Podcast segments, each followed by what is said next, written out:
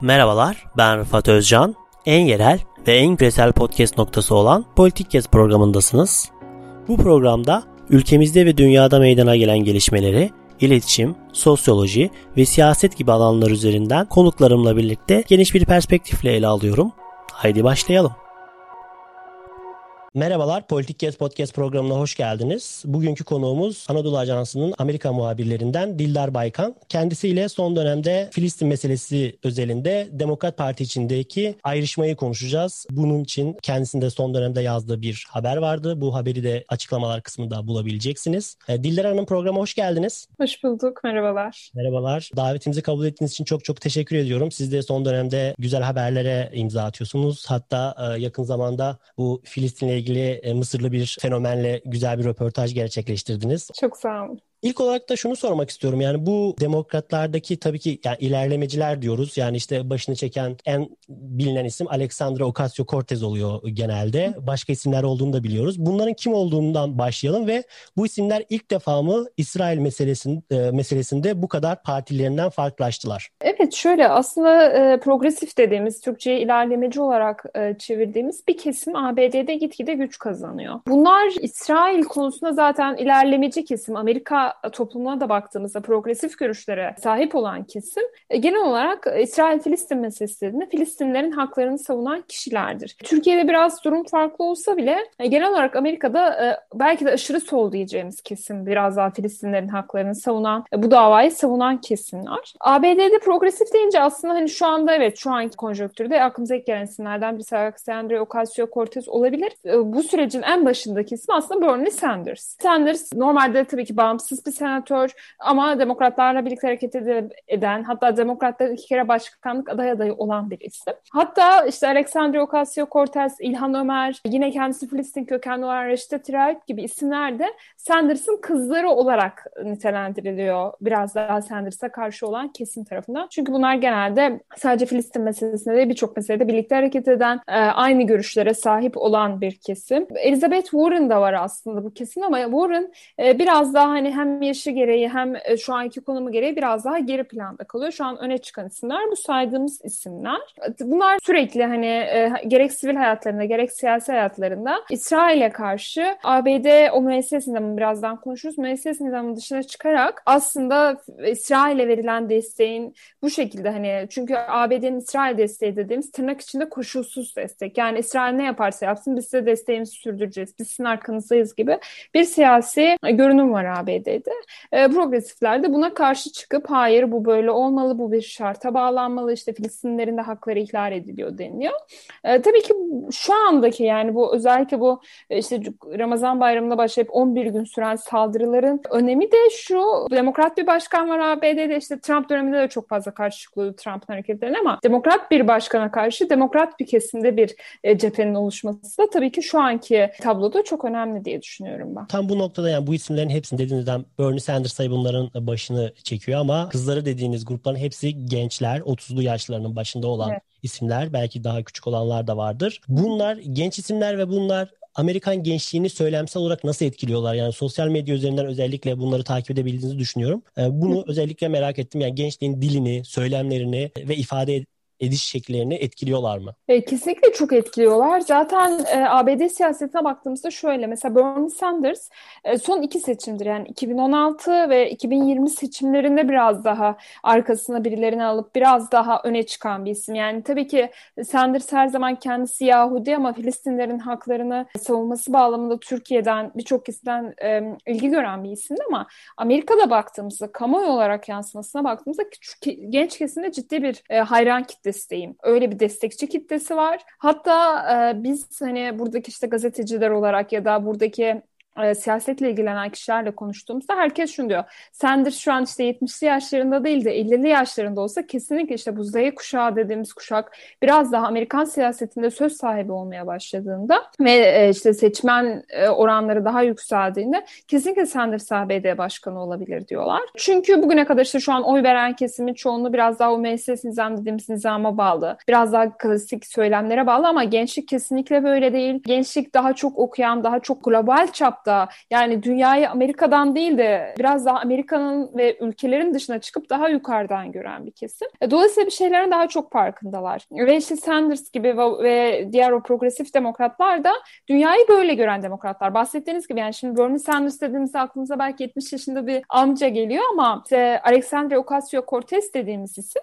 aslında ABD Temsilciler Meclisi'nin en genç üyesi 28-29 yaşında bir isim. İlhan Ömer aynı şekilde 30'lu yaşlarında. Reşit Tırayip biraz daha 40'lı yaşlarında ama o da biraz daha o genç kesime Z kuşağına hitap eden bir kesim. Ben mesela sosyal medyadan falan da baktığımda işte bu biliyorsunuz New York başta olmak üzere birçok şehirde işte Washington'da da aynı şekilde çok büyük gösteriler düzenlendi, protestolar düzenlendi bu Gazze'ye yönelik saldırılarında Filistin lehine, işte ellerinde Filistin bayraklarıyla ve burada gençlerin çok büyük hem sosyal medyadan katkısını hem sahaya indiğimizde sahada onları gördüğümüzü söyleyebilirim. Yani işte mesela e, Filistin deyince aklımıza sadece buradaki Araplar ya da Müslümanlar Filistin'i destekliyormuş gibi gelebilir belki Türkiye'den bakınca ama mesela ben sahaya çıktığımda çok fazla beyaz Amerikalı da gördüm. Yine aynı şekilde kendisi Filistin kökenli olan ama ABD gençleri üzerinde çok büyük etkisi olan işte Bella Hadid e, hani o siyasetçi değil belki ama işte sosyal medya üzerinde çok büyük bir kitleyi arkasına topladı. New York'taki yapılan protestolara bizzat kendisi e, katılıp elinde Filistin bayrağıyla poz verdi. Yani şu an gençlik üzerinde Filistin konusunda ve birçok diğer konuda progresif demokratlara destek veren, onların söyleminden etkilenen, onları kendisine rol model olarak seçen birçok genç var. Siyasete azıcık ilgisi olan birçok genç artık eskisi gibi klasik demokratlara ya da klasik cumhuriyetçilere bağlı olmak yerine daha çok bu progresif dediğimiz kesime e, karşı ilgi duyuyor, onları takip ediyor, onların söylemlerini benimsiyor ve Filistin söyleminde de bunu açık ve net bir şekilde görmüş oldu. Sizin bir önce bahsettiğiniz gibi yani işte demokratlar içinde iki tane gruptan bahsediyoruz. Müesses nizam Hı-hı. ve ilerlemeciler. Yani bu iki grup Hı-hı. arasındaki görüş farklılıkları sadece bu Filistin meselesinde olmadığını biliyoruz. Başka hangi konularda farklılaşıyorlar? E, bunu e, sormak istiyorum. Yani Sanders'ı da soracaktım ama Sanders'tan bahsettiniz. Yine Hı-hı. özel olarak Sanders'tan burada bu onların için hangi konuda olduğundan da ayrıca bahsetmek isterseniz dinlemek isteriz. Tabii ki. Şimdi mesela zaten Filistin çok net bir ayrışma bu konuda. Diğer demokratlar ve progresifler arasında. Yani şöyle aslında şimdi mesela Türkiye'deki ya da başka ülkelerdeki parti düzenlerine baktığımızda daha çok işte ortak paydada buluşan isimler ve çok görüş ayrılıklarını görmezsiniz. Ama ABD'de zaten iki parti var. Yani sağcıysanız biraz daha muhafazakarsanız işte belirli şey, prensiplere sahipseniz cumhuriyetçi oluyorsunuz yoksa demokrat oluyorsunuz. Ama bunların içinde de çok fazla ayrışmalar oluyor. Tabii ki en net ayrışma işte o klasik Washington siyasetinden gelen kesim ve progresif dediğimiz kesim. Bu konu işte Filistin çok büyük bir ayrım. Ee, onun dışında işte bu sağlık sistemi. Mesela Bernie Sanders'ın en büyük vaatlerinden birisi sağlık sistemiydi. Hatta birçok kez Türkiye'yi de örnek vermişti bu konu. İşte Türkiye'deki sağlık sistemi çok iyi. Çok daha sosyalist bir düzen. Biz de bu düzene geçmeliyiz. Çünkü özellikle COVID-19 sürecinde gördük ABD sisteminin aslında ne kadar insani olmadığını. İşte insanların sırf o faturalardan korktuğu için özellikle en başlarda testler ücretliyken test olamadıkları için o virüsü yaydıklarını ya da evlerinde öldüklerini gördük. Dolayısıyla bu sisteme çok fazla karşı çıkıyorlar ve biraz daha sosyalist bir düzen getirmek istiyorlar sağlık sistemine. Onun dışında yine aynı şekilde siyahi hareketlere karşı yani demokratlar genel olarak siyahi hareketlerin yanında izliyorlar ama e, bu progresifler biraz daha ön plandalar bu konuda. Yine aynı şekilde ABD iç kamuoyundan baktığımızda en önemli konulardan birisi de aslında bu öğrenci borçları, öğrenci kredileri. Çünkü insan burada ücretsiz bir eğitim yok zaten yani Türkiye'deki gibi bir e, işte özel üniversite, devlet üniversitesi ayrımı yok.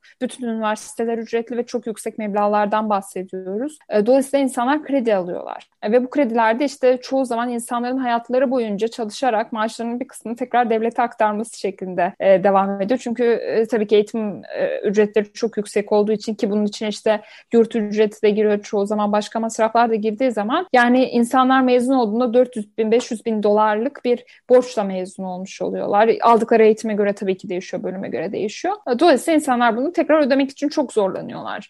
E, bunu hep işte Bernie Sanders ve şu anki e, diğer kişiler örnek gösteriyordu.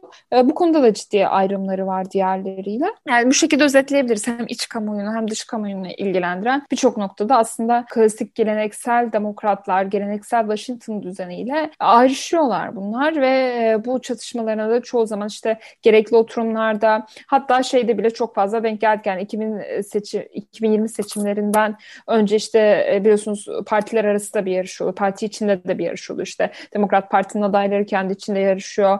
E, Cumhuriyetçi Parti'nin adayları kendi içinde yarışıyor ve bunların öncesinde işte canlı yayın tartışmalar oluyor.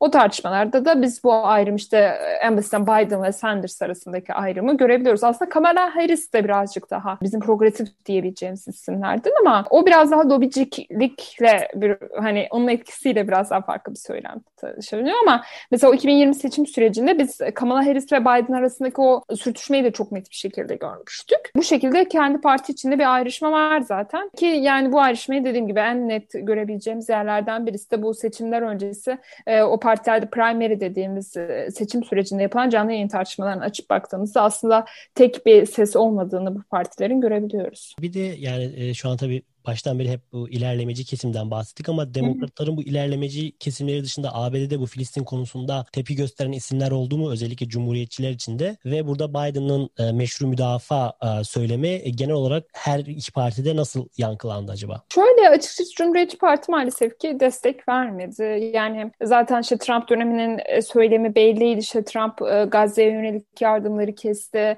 E, işte Kudüs'ü İsrail'in başkenti ilan edip gidip orada bir büyükelçilik açtı. O dönem İsrail e, Filistin'de zaten o Gazze şeridinde Batı Şeria'da çok büyük protestolar oldu. E, çatışmalara yol açtı Trump'ın bu söylemleri. Hatta yani şöyle söyleyeyim e, birçok cumhuriyetçi isim işte İsrail'e de desteğimizi arttırmalıyız. Filistin şunu yapıyor, Hamas bunu yapıyor gibi e, yasa tasarıları falan sundular bu süreçte. Diğer taraftan e, tabii ki hani progresif demokratlar çok fazla öne çıktılar. İşte bir meclis oturumu yaptılar. Hatta orada Alexandria Ocasio-Cortez Anadolu Ajansı babasının bir fotoğrafını göstererek işte bakın burada bir insanlık dramı yaşanıyor dedi.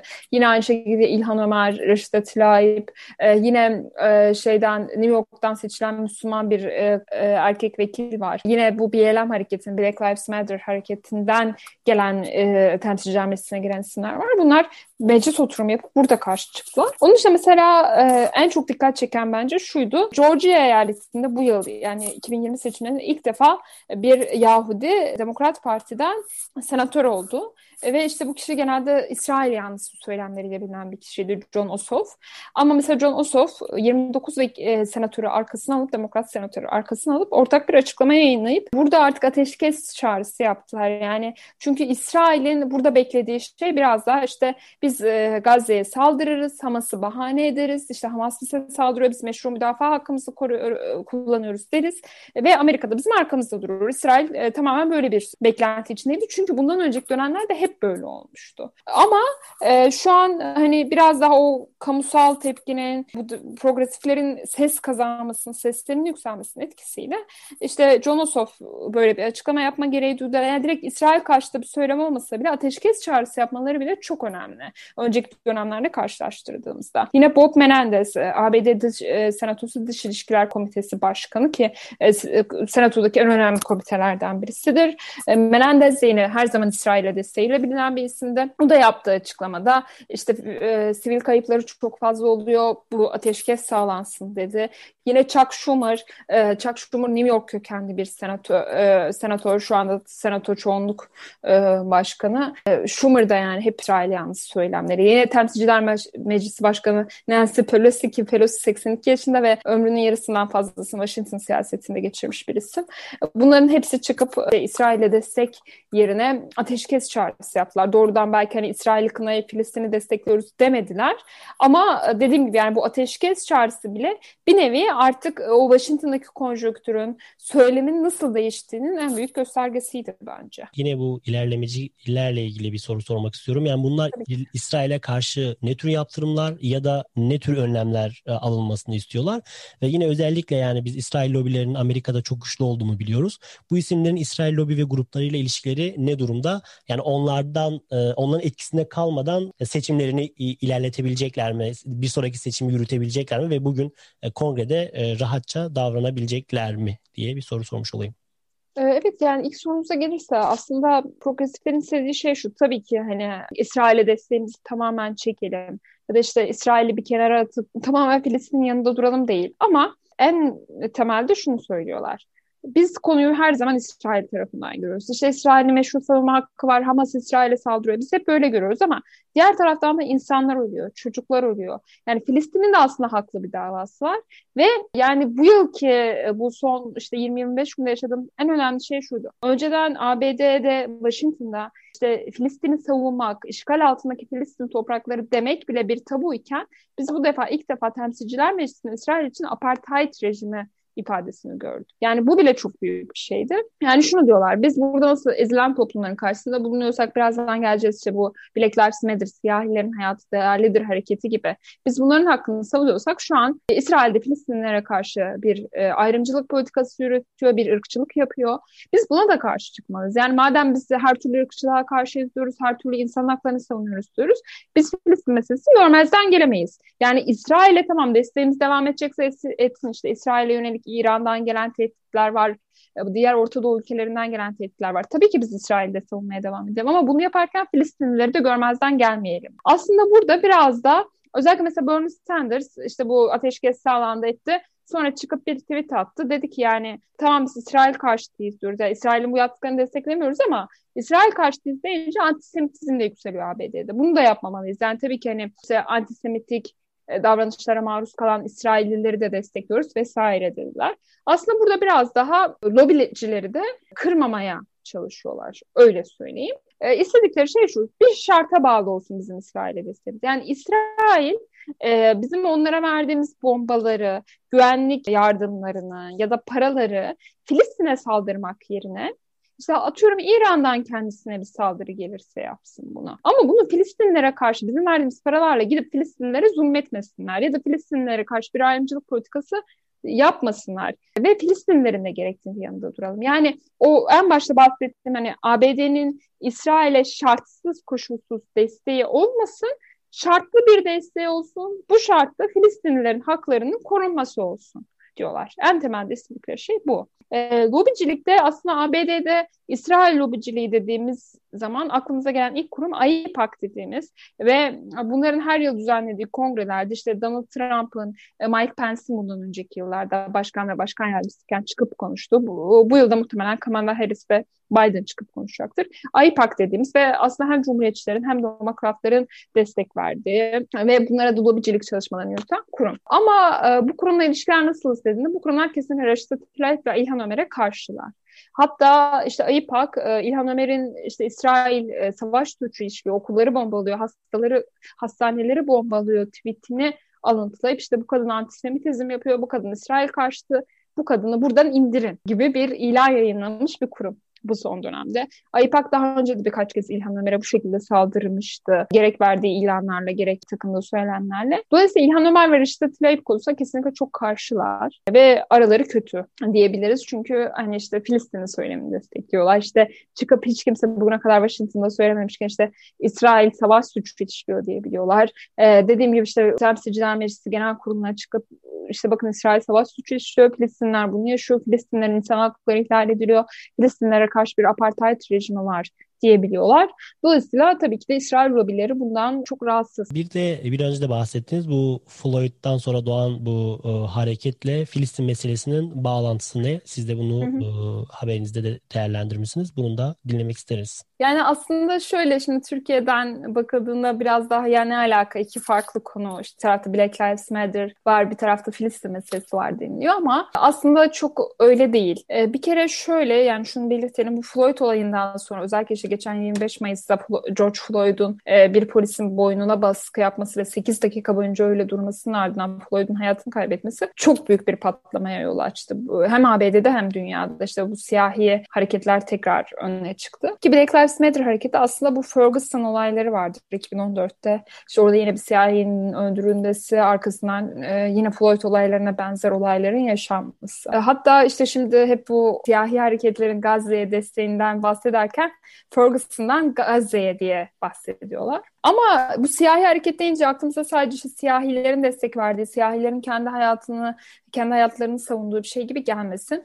Çünkü ben işte Floyd gösterilerinde biz sahadaydık. Özellikle Beyaz Saray önüne gelen kişiler arasında sadece siyahiler yoktu. Beyazla, beyaz Amerikalılar çok fazlaydı mesela. Ee, ya da işte Hispanikler, diğer ırklardan kişiler çok fazlaydı. Bu sadece siyahilerin bir hareketi olarak görünmemen o yüzden. Ee, işte o en başta da hani sizin sorunuza yanıten verdiğimiz aslında gençler çok fazla destek veriyor buna. Ve sadece siyahi gençler destek vermiyor. Tabii ki hani siyahi gençler biraz daha kendi tatsız deneyimlerinden dolayı, kendi siyasi görüşlerinden dolayı daha çok destek veriyorlar. Daha kolay empati kurabiliyorlar ama beyaz gençlerin de çok fazla etkisi var.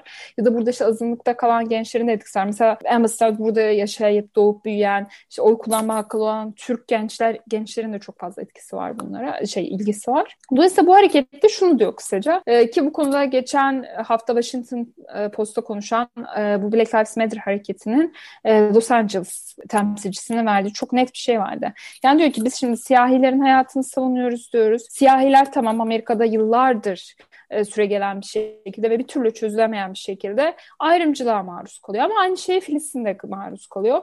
Dolayısıyla biz siyahilerin hayatı önemli, önemliyken Filistinlerin hayatını umursamıyoruz dersek biz davamızdan sapmış oluruz. Çünkü benzeri şeyler yaşanıyor, benzeri muameleler gösteriliyor. Dolayısıyla biz bunların e, hakkını savunmalıyız dediler. Birçok şey yine New York çünkü New York Black Lives Matter hareketinin de çok yoğun olarak görüldüğü bir yer. Los Angeles yine aynı şekilde böyle büyük şehirlerde aslında bu Filistinlilere e, destek gösterilerini yapan e, gruplar Müslüman grupların e, dışında Black Lives Matter hareketiydi. Çünkü bunların çok büyük bir kitlesi oluştu. Özellikle bu geçen yıl Floyd olaylarından sonra. Ve bu kitleyi de Filistin'e destek için kullandılar. Ve dediğim gibi yani altında yatan neden bu. Biz çok benzeri şeyler yaşıyoruz. Biz empati kurabiliyoruz.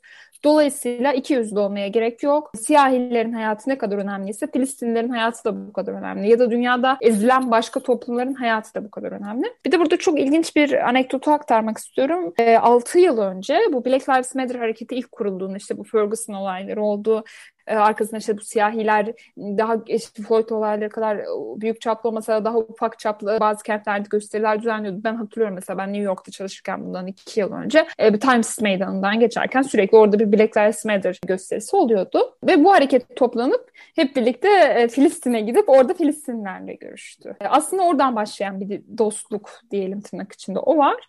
Dolayısıyla aslında e, bu siyahi hareket ve bu siyahi hareketin siyasi söylem üzerinde etkisi. Çünkü e, demokratlar o dönem Floyd olaylarından sonra biraz daha Trump'a yüklenmek için Black Lives Matter hareketini çok fazla öne çıkarttılar. Onlara çok fazla destek verdiler. Dolayısıyla şu anda da demokratlar kendi içlerinde çatışmamak adına, kendi içlerinde bir ikileme düşmemek adına diyorlar ki Black Lives Matter hareketi siz tamam bizi destekliyorsunuz ama Filistin'i desteklemezseniz siz iki yüzlü olacaksınız dediler. Aslında işte bu az önce saydım ya ben Bob Menendez, Nancy Pelosi, Chuck Schumer bu isimlerin biraz daha e, Filistin'e destek vermelerinin nedeni de biraz da bu. Çünkü Black Lives Matter hareketinin artık siyasi hayat üzerinde çok büyük bir etkisi var ve siz eğer bunlara karşı bir söylem takınırsanız bu altyapıyı kaybedeceksiniz. Bunu kaybetmeniz Z kuşağını kaybetmeniz demek. Siyahilerin oylarını kaybetmeniz demek. Çünkü siyahiler gidip kolay kolay cumhuriyetçilere oy vermiyor. Çünkü cumhuriyetçiler zaten muhafazakar, ırkçı diyebileceğimiz bir kesim ABD'de. E, dolayısıyla demokratlara oy verecekler ama siz bunu kaybedersiniz. Bunlar belki gidip cumhuriyetçilere oy verecekler ya da oy alamayacaksınız. Ve ABD'de gerçekten eyalet bazında seçimler olduğu için e, o bir oy bile çok önemli. Dolayısıyla biraz daha işte bu e, müesses nizamın demokratlarının da aslında destek vermesi nedeni bence buydu. Black Lives Matter hareketi çok büyük bir hareket, çok büyük kitleleri arkasına alan bir hareket. Dolayısıyla bunları savunduğu şeyleri biz de savunmalıyız. Ya da bunlarla savunmasak bile bunlarla ters düşmemeliyiz gibi bir refleks oluştu.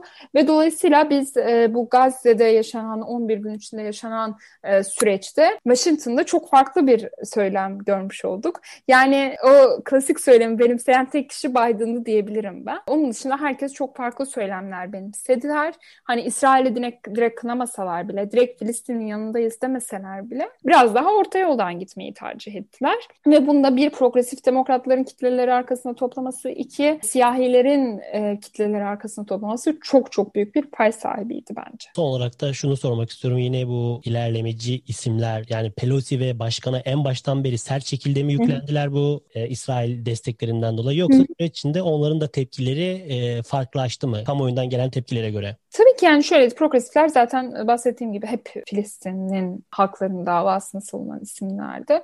Dolayısıyla onlar ilk günden bu yana yani hatta şöyle söyleyeyim işte biliyorsunuz bu olayların en başı Şeyh Cerrah'a dayanıyor. İşte Şeyh Cerrah'ta Yahudi yerleşimcilerin gelip yerleşmek istemesi oradaki Filistinlerin buna karşı çıkması, arkasından Mescid-i Aksa baskını arkasından Hamas'ın Filist İsrail'e füze atmasının sonrası, sonrası İsrail'in saldırılarına başlaması. Bu süreç boyunca progresifler hep zaten çizgilerinden şaşmadılar. Hep Filistinlerin haklarını savundular. Ama işte bu Sanders, Menendez, Schumer gibi e, o meselesi nizam tabii ki. Yani biraz durup beklediler. En başta sessiz kaldılar. Yani şey Cerrah'taki meselede sessiz kaldılar. Mescid-i Aksa'ya işte o namazı esnasında, sabah namazı esnasında e, yapılan saldırıları görmezden geldiler. Yine ilk 4-5 gün hatta belki de bir hafta boyunca sustular Gazze'ye yönelik saldırılarında. Ama bir baktılar ki işte e, temsilciler meclisinde bir takım oturumlar yapılıyor. E, birileri seslerini yükseltiyor.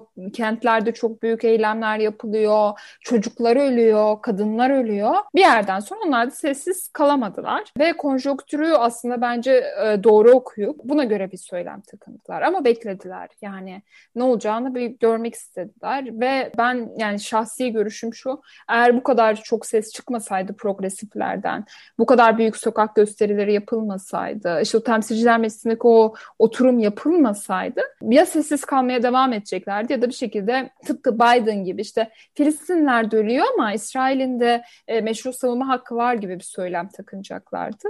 Ama öyle yapmadılar. Beklediler konjonktürü doğru okuyup, süreci doğru okuyup e, buna göre bir söylem takındılar. E, ve çok politik, çok diplomatik bir söylemdi bu söylem. Yani Biden bu konuda e, en yakın müttefiklerinden dolayı bile yalnız kaldı. Hatta yani şunu not edelim. Şimdi yani Biden hep İsrail'in meşru savunma hakkı, meşru müdafaa hakkı falan dedi. Ama bir yerden sonra Biden da hani baktı ki çok büyük şey var. İşte İsrail çok pervasızlaştı. Artık kadın, çocuk ölüyor, medya binaları bombalanıyor.